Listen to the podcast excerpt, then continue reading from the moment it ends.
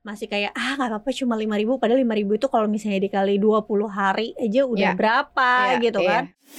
Ternyata gue setiap hari tuh bisa loh saving dan akhirnya mengurangi pengeluaran secara perlahan-lahan kok. Misalnya kalau 20.000 dikeluarin, 20.000 di keep gitu. Kalau kamunya aja nggak punya financial goals, biasanya ah nggak apa-apa, nggak usah beli rumah, nyewa aja dan lain-lain. Ya kamu nggak ada dorongan untuk kayak lebih hemat gitu kan.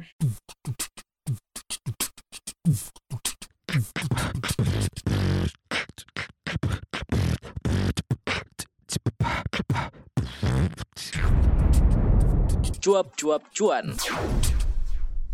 Halo Sobat Cuan, apa kabar? Semoga selalu sehat, bahagia, happy semuanya ya. Yang paling penting sehat ya di kondisi saat ini. Dan semuanya terberkati sampai ke rezeki-rezeki. Ada rezeki-rezeki tambahan. Amin. Amin ya, seneng ya.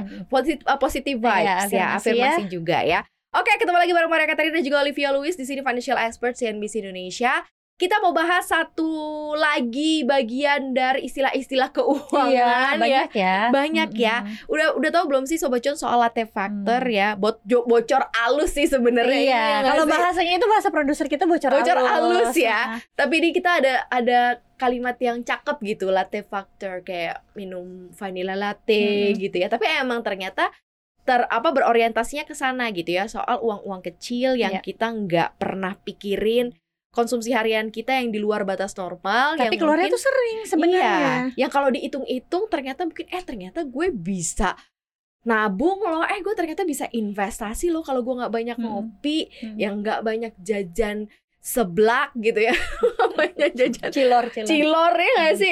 Nah ini nih kita ke konsep latte factor-nya dulu deh. Ini nih kayak gimana sih yang biasa terjadi di pengelolaan keuangan, Liv?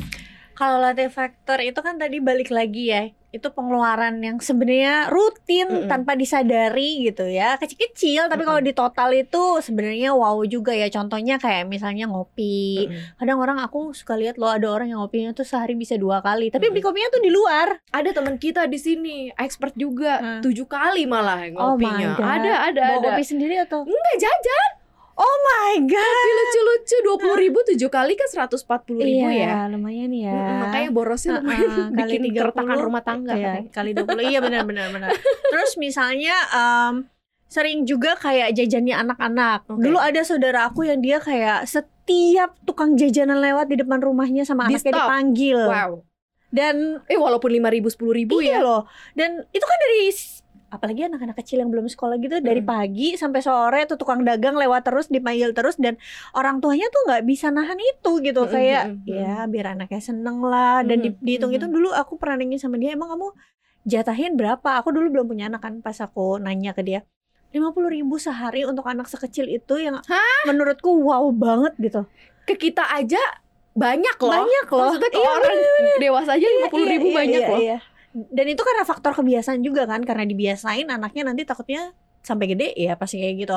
Terus bisa juga baju Kak. Ada orang-orang yang lo setiap bulan pasti belanja baju supaya ke kantor tetap chic gitu kan, tetap keren gitu kan. Jadi nggak boleh nih pakai baju yang sama lagi di Instagram, nggak boleh tampil nih kalau bajunya sama lagi. Kayaknya gitu kan. Nista ya. Terus kadang kayak ini, kalau aku sih kalau ini lebih seringnya kayak aku suka lupa bawa botol minum. Jadi kamu beli-beli air mineral. Iya, gitu. Terus kalau zaman belum nikah, ini Kak, karena dulu aku kan ngekos. Mungkin ini banyak yang relate juga ya. Biasa kalau anak kosan kan suka udah males ya, habis pulang kampus, jalan lagi ke depan, beli makanan, atau misalnya sekedar fotokopi. Zaman dulu kan, zaman aku kuliah masih suka fotokopi lah gitu, di kampus misalnya. Di kosan. Nah, nyuruh tukang ojek. Zaman dulu belum ada online ojek ya. Jadi gojeknya tau kan yang masih mangkal-mangkal depan kampus gitu kan. Iya, ojek pangkalan gitu ya. Mahal ya, say. Jadi kayak sekali nyuruh beli makan 10.000, 20.000, tapi sehari nyuruhnya berkali-kali. Bisa 3 kali. Yes. Jadi makanan kamu 10.000, kamu kasih tipnya 10.000 juga gitu. Sampai kayak satu kali kayak mantan pacarku ngomong kayak, dia karena ngelihat aku gitu ya, kayak beberapa kali gitu dia ngelihat aku, kok kayak ada yang salah nih menurut dia. Terus dia bilang kayak, coba deh kamu hitung-hitung, itu kamu kayak ngasih tips nyuruh mereka beli makan, atau sekedar pergi fotokopi, atau beliin apapun itulah, kamu tuh keluar uangnya berapa deh sebulan. Tapi kan ini memang sesuatu hal yang di luar alam sadar nggak sih? Yeah. Karena memang udah kebiasaan. Yes. Misalnya kayak di kantor nih, kita nggak mau kemana-mana, pengen duduk di meja aja, ya udah titip makan. Betul. Gitu ya. Kata kita kasih tip. Terus nanti bentar lagi jajan A kita kasih tip. Yeah. Itu kan juga sama. Dan jajan-jajan itu juga ya kita nggak hitung biasanya kan. Apalagi kalau bareng teman-teman gitu. Nah ini gimana how to handle and control this gitu si latte factor kan? Apa benar-benar di strict pajak atau kayak gimana? Ya itu dia, karena itu subconscious ya, tanpa sadar. Jadinya sekarang harus diputer nih, kita harus sadar dalam mengeluarkan uang. Sesekali boleh nggak sih kita misalnya nitip gitu ya, beliin makan gitu ya, terus kita kasih tips, nggak apa-apa. Tapi kalau sampai tiap hari kan sebenarnya masih bisa nggak sih jalan sendiri? Bisa. Iya kan? Cuma males aja biasanya. Iya. Nah balik lagi. Jadi kamu bayar ongkos males kamu sebenarnya. Iya betul ya? Betul. Nah balik lagi kan orang, lu mau nyaman atau mau usaha dikit gitu tapi lebih irit kayak gitu kan biasanya. Ya udah kalau misalnya emang dasarnya malas ya susah. Ya balik lagi berarti yang harus diatur adalah habitnya dulu nih gitu kan. Yang paling awal kita nggak usah ngomongin pendapatan, pengeluaran, habitnya dulu deh dibenerin gitu. Kalau kamunya juga masih malas gerak, masih kayak nggak apa-apa cuma 5.000, padahal 5.000 itu kalau misalnya dikali 20 hari aja udah berapa gitu kan. Nah itu caranya berarti pertama adalah ngerubah mindset kamu dari yang alam bawah sadar nih soal pengeluaran-pengeluaran itu dijadiin sadar dulu. Tadi gue udah konsum ini stop gitu ya. Nah dulu kan juga kita pernah ada kebiasaan yang secara implikatif gitu ya, misalnya siapin cash aja, kalau cash habis ya sudah. Nah sekarang nih era QRIS di mana-mana, bahkan pedagang kaki lima juga pakai QRIS gitu. Bentar lagi tukang parkir kayaknya juga scan QRIS ya. Ini gimana gitu cara kita memperlakukan di keuangan kita, misalnya kayak split. Oke, ini yang bisa dikonsum yang ini, nih QRIS kita, atau mungkin bank digital yang bisa dikeluarin semua, yang ini nggak bisa gitu, di lock. Gimana nih baiknya? Karena kan ini berbicara mengenai sekarang udah nggak bisa lagi. Kalau dulu udah nggak ada cash, ya udah stop lendingnya. Sekarang tuh nggak bisa, karena semua ada di handphone nih, khususnya yang tinggal di daerah urban ya, kota-kota besar. Kayak gitu semua. Ya manfaatin kemajuan teknologi lah. Sekarang itu kan banyak banget bank, even bank digital atau bank konvensional yang bertransformasi. Mereka punya aplikasi digital juga. Mereka sekarang udah punya fitur-fitur yang seperti kantong-kantong gitu, yang dimana dari awal kamu dapat pemasukan, bahkan kamu udah bisa otomatis potong, misalnya masuk ke deposito, atau misalnya transfer ke rekening reksadana kamu. Kan ada tuh sekarang bank digitalnya. Jadi dari awalnya dulu manfaatkan automatic transfer dari aplikasi bank kamu, supaya kamu dari awal udah sisihin nih mana emang pendapatan yang gak boleh dipakai. Ibaratnya ini pendapatan yang khusus untuk mencapai financial goals kamu atau tujuan kamu, even jangka pendek atau jangka panjang. Baru kan sisanya nanti kamu hitung berapa kebutuhan. Boleh gak sih ada alokasi untuk playing, termasuk si latte factor ini? Boleh aja gitu, asal kamu tahu seberapa besar persentasenya gitu ya. Jadi jangan terlalu besar juga gitu. Contoh misalnya kamu ngopi nih, kopinya harganya misalnya 40.000 gitu ya, tapi 20 hari kerja itu udah 800.000 sebulan. Kamu bayangin deh kalau gaji kamu 8 juta, itu 800.000-nya udah makan 10%. Untuk kopi aja, belum yang lain-lain. Belum kamu kan pasti ada keinginan nonton konser, nonton film, nongkrong sama temen. Bayangin dong kalau di total kayak alokasi playing kamu tuh udah berapa gitu kan.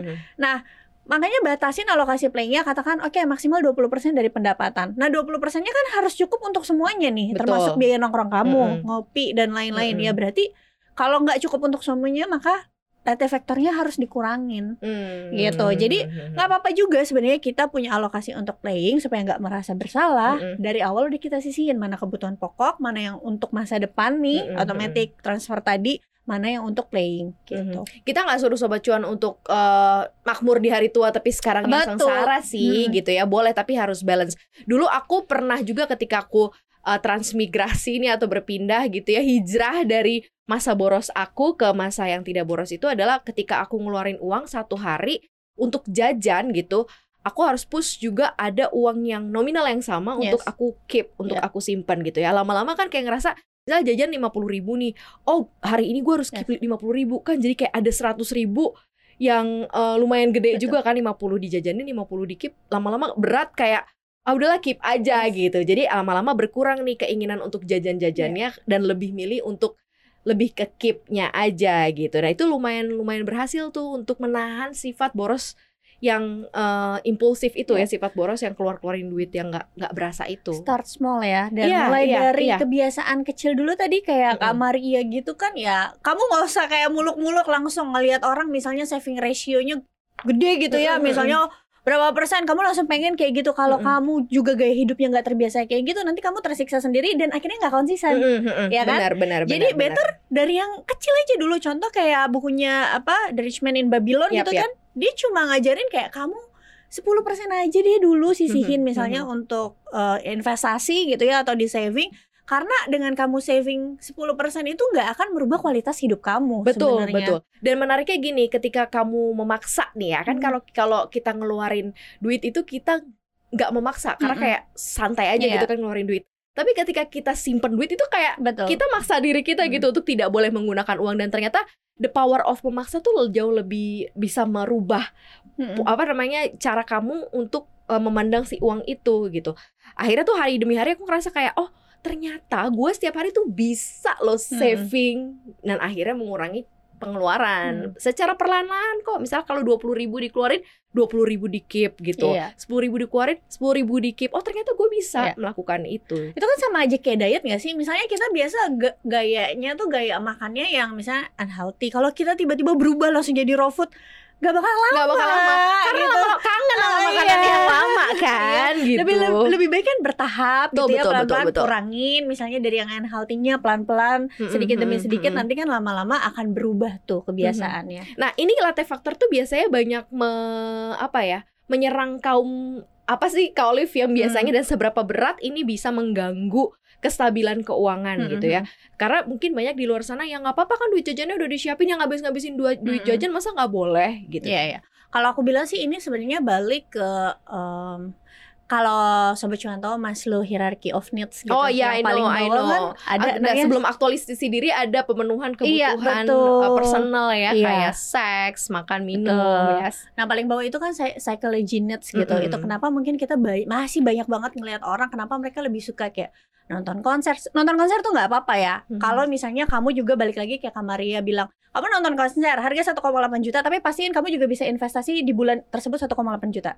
Gitu. Tapi kalau misalnya kamu nonton konser nggak ada yang kamu simpan, nah ini yang berbahaya. Gitu kan. Berarti kamu psychology of needs-nya tuh masih sangat-sangat besar. Nah, untuk naik ke level selanjutnya safety dan juga secure gitu ya, emang gak gampang gitu. Apalagi kalau mereka-mereka yang pikirannya masih ya gak apa-apa lah, gue masih mau menikmati hidup gitu ya, gak salah juga gitu ya. Nah ini memang ada hubungannya. Nah sekarang yang aku lihat banyak itu terjadi di milenial dan generasi Z. Kalau baby boomers ya, boomers atau yang angkatan di bawahnya, angkatan suamiku ya, apa sih disebutnya X ya, gen X ya, yang di atasnya milenial satu tingkat. Oh di atasnya, iya. Itu mereka udah lebih mikirnya sebenarnya udah di level yang tadi safety dan secure itu. Mereka biasanya udah mikirnya lebih baik punya rumah, yang gitu-gitu. Udah mikirin kayak lebih baik punya asuransi dan lain-lain. Jadi kalau psychology of needs itu paling banyak menurutku saat ini di milenial dan juga Gen Z. Milenialnya terutama milenial angkatan 90 ke atas ya. Oh, oke. Berarti masuknya ke situ ya. Jadi hati-hati nih, padahal mereka sebenarnya ada di beberapa posisi atau beberapa peran di kantoran, mereka mungkin lagi ada di puncak karir.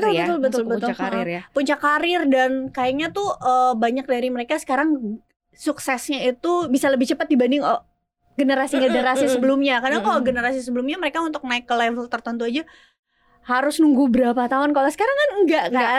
Apalagi sekarang lu tuh kayak punya income gede itu enggak tergantung dengan kayak lo harus kerja di perusahaan doang. Benar. Di ekonomi juga bisa gitu ya. Tapi balik lagi kalau misalnya orang yang masih fokusnya ke psikologi net study, ya kita nggak bisa ngomong juga. Cuma perlu diingetin aja terus, hati-hati nih jangan sampai terjebak selama hidup kamu hanya berkutat di psikologi netsnya aja gitu. Oke, gitu ya kurang lebih gambaran si latte factor ini ya Sobat Cuan. Mudah-mudahan ini bisa memberikan gambaran juga, masukan juga. Nah sekarang how to immediately stop. Kan kita kayak gak bisa, kan biasanya ngopi nih 3 kali, 2 kali atau berapa kali gitu ya. Mungkin nanti jajan, beli cemilan gitu. Untuk supaya mendisiplinkan itu selain tadi ada budgetnya, secara sifat kita, sikap kita tuh harus kayak gimana? Atau kan misalnya gini, kamu hanya bisa beli cemilan. Ini sih sebenarnya masing-masing bisa menemukan ya Sobat Cuan, tapi aku cuma kasih gambaran aja.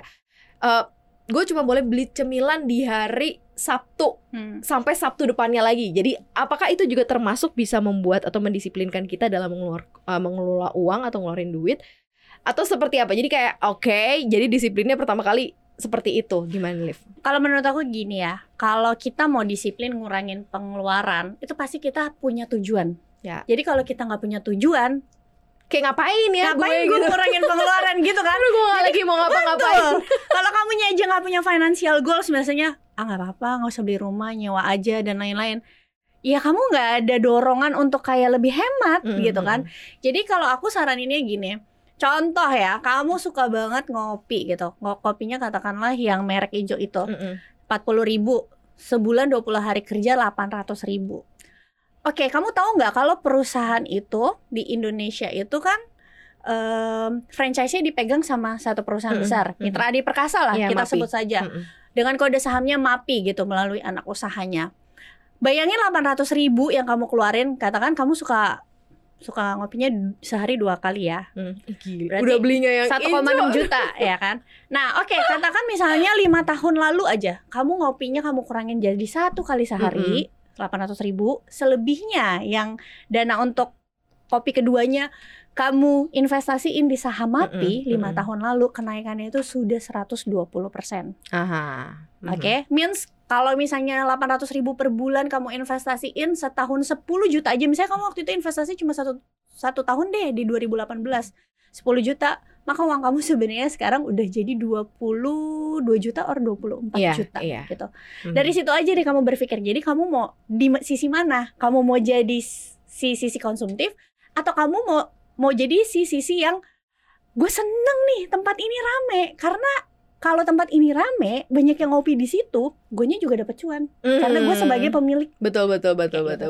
Itu dia tadi konsep yang aku bilang di awal ya, ketika kamu bisa ngeluarin sejumlah uang, kamu juga bisa mendisiplinkan diri kamu untuk menyimpan sejumlah uang. Lama-lama kamu ngerasa sadar bahwa efeknya dengan menyimpan lebih banyak menguntungkan lebih banyak juga di kemudian hari. Bisa dicoba tuh sama John pelan-pelan gitu ya, apalagi kan banyak tempat jajan kamu yang sebenarnya ada di Bursa Efek Indonesia juga listingnya, jadi bisa cek di ini sahamnya apa ya gitu ya. Jadi sebelum jajan kamu bisa jajan keluarin di situ 50 ribu ya kamu beliin saham ya kan. Jadi bisa lumayan ngaruh ya, jadi latte factornya positif gitu ya sama cuannya. Seru banget ngomong ini dan mudah-mudahan bisa jadi masukan juga ya, istilah-istilah dari tim cuap-cuap cuan ya dengan beragam macamnya, dan bisa dihentikan juga ya Sobat Cuan yang masih memang suka impulsif ngeluarin uang untuk hal-hal yang kecil-kecil, yang receh-receh. Ternyata itu kalau dikumpulin dampaknya cukup signifikan ya di kehidupan kamu. Thank you banget, jangan lupa untuk dengerin kita di konten-konten lainnya di Apple Podcast, Google Podcast, Spotify dan Anchor. Follow akun Instagram kita juga di @cuap_cuan dan subscribe YouTube channel kita di cuap-cuap cuan. Di like, di share dan juga di komen ya. Maria Oli pamit. Bye-bye.